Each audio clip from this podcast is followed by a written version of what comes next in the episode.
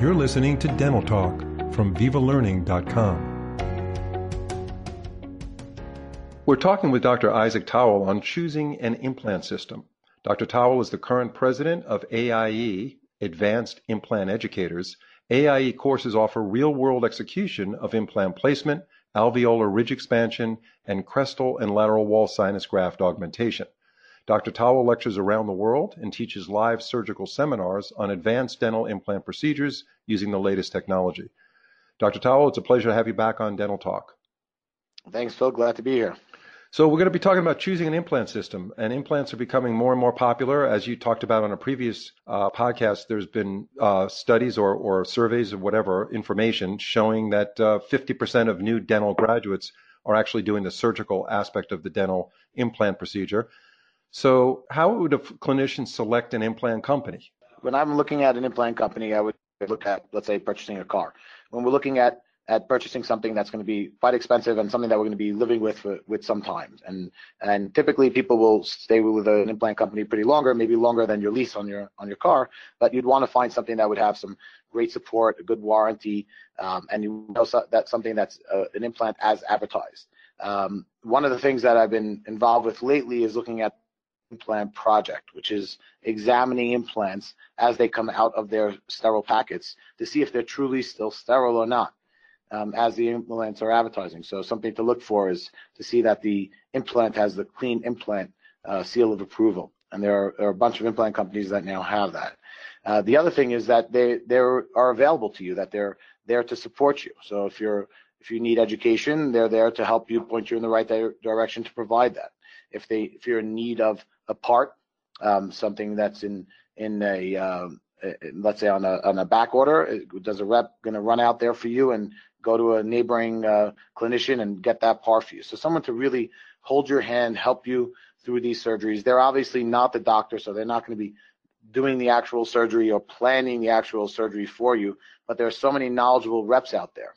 Some of the companies that we look at out there don't have any representatives at all, mm-hmm. yet they are online based and they're doing that that same mentality. They're educating you through their website and they're trying to help you out over the phone. And they can do a very good job of that. And some people like that. So it kind of depends on what your your own strategy is. You see a lot of people that would rather purchase on Amazon than necessarily walk into a uh, Best Buy shop to go buy a, a piece of, uh, of electronics.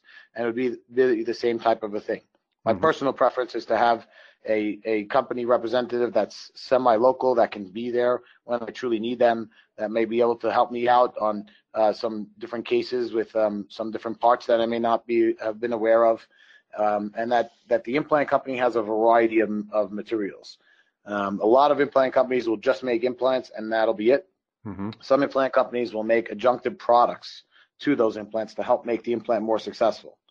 Um, in addition to the uh, the texture of the implant, the surface coating of the implant, and the some of the connections of the. We can discuss some about that, about what is uh, platform switching and things like that, if we'd like, um, a little bit later on. But basically, we want to look at the implants. Is going to be successful. Our friends who are already placing those implants and know that they have that support, that they've received that same um, support from their from their reps and from their company when they were in a time of need. Mm-hmm. One of the things that we've heard about is primary stability. Could you tell our audience what primary stability is and how does the design of an implant affect it?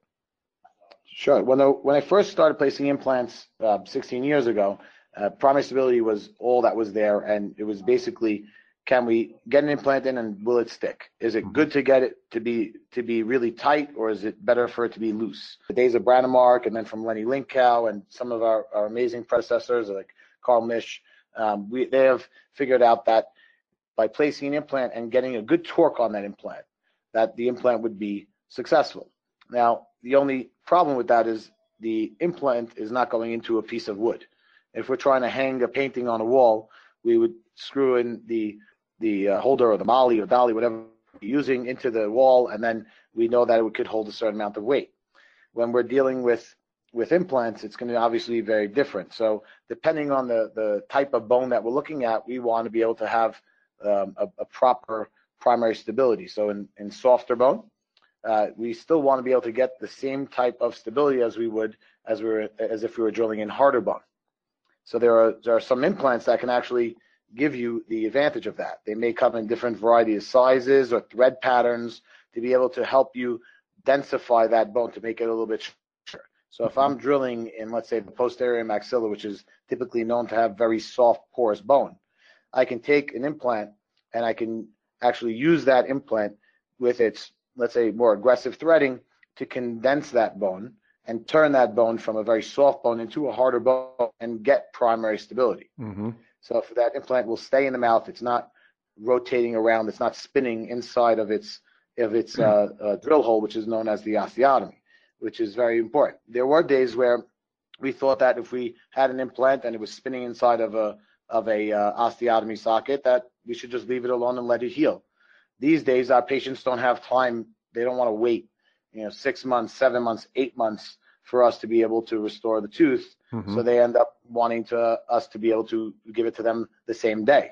And that's not obviously not always possible, but if we can speed up these treatments by getting good anchorage, good primary stability of that implant, even in soft bone, we could be able to go ahead and deliver a, a crown back to our patients. And in my practice, if it's a, a fairly straightforward case, we're looking at restoring teeth on even in the posterior in about six weeks, which is wow. which is really a huge That's improvement amazing. from the days of Brånemark that six months. So it's a, it's a big step forward that we can use some of these uh, designs of these implants to be able to help condense that bone and turn it in for to that denser type of bone quality. So when you have the denser bone, as in the mandible, you don't need that kind of architecture or, or configuration of the implant. What what's that would be correct. So okay. you'd want you'd want something that would necessarily that would something that would be less aggressive mm-hmm. in the in let's say we're dealing with something like the anterior mandible, which it typically has more cortical bone and very very little sure. cancellous soft bone. Right. And we want to be able to place that implant. And we want a, a reasonable uh, torque. So I see a lot of people that like to kind of shove implants in as hard as they can. That's not necessarily the philosophy. We want to get um, roughly in the neighborhood between 25 to let's say 60 at the most in terms of of the torque of the implant. So can we do that in soft bone and can we do that in hard bone? That's that's how an implant can really help you. So less aggressive in the anterior region in the mandible where it would be very dense and still maintain that let's say 35 newtons of torque and the same thing in the maxillary might be more aggressive with the with the with the implant itself, and still be able to obtain that that same 35 newton uh, newtons worth of torque to give us that initial primary stability. Mm-hmm. Let me ask you this: What is platform switching? I've heard about that, and why is it important? That's another wonderful feature uh, from the implants themselves. So in the past, the connection to the implant, directly to the implant of the abutment uh, would be a very flat connection. It would be almost an extension of the of the implant bottoming out through the through the, the soft tissues. Uh, actually, they had mismatched certain um, abutments for for on top of implants, and they found that they were actually getting greater soft tissue response. And so all the companies basically switched over into this newer philosophy, which is designing abutments that now can uh, come out of an implant, regardless of the size, become a little bit narrower as they exit the implant and then widen out as they start to emerge out of the soft tissue, which is what we call the emergence profile of the of the implant. Mm-hmm. So what we like to try to have is a more of a S line type of a shape of a of a abutment, kind of thinking about our bodies and then our necks and then our heads.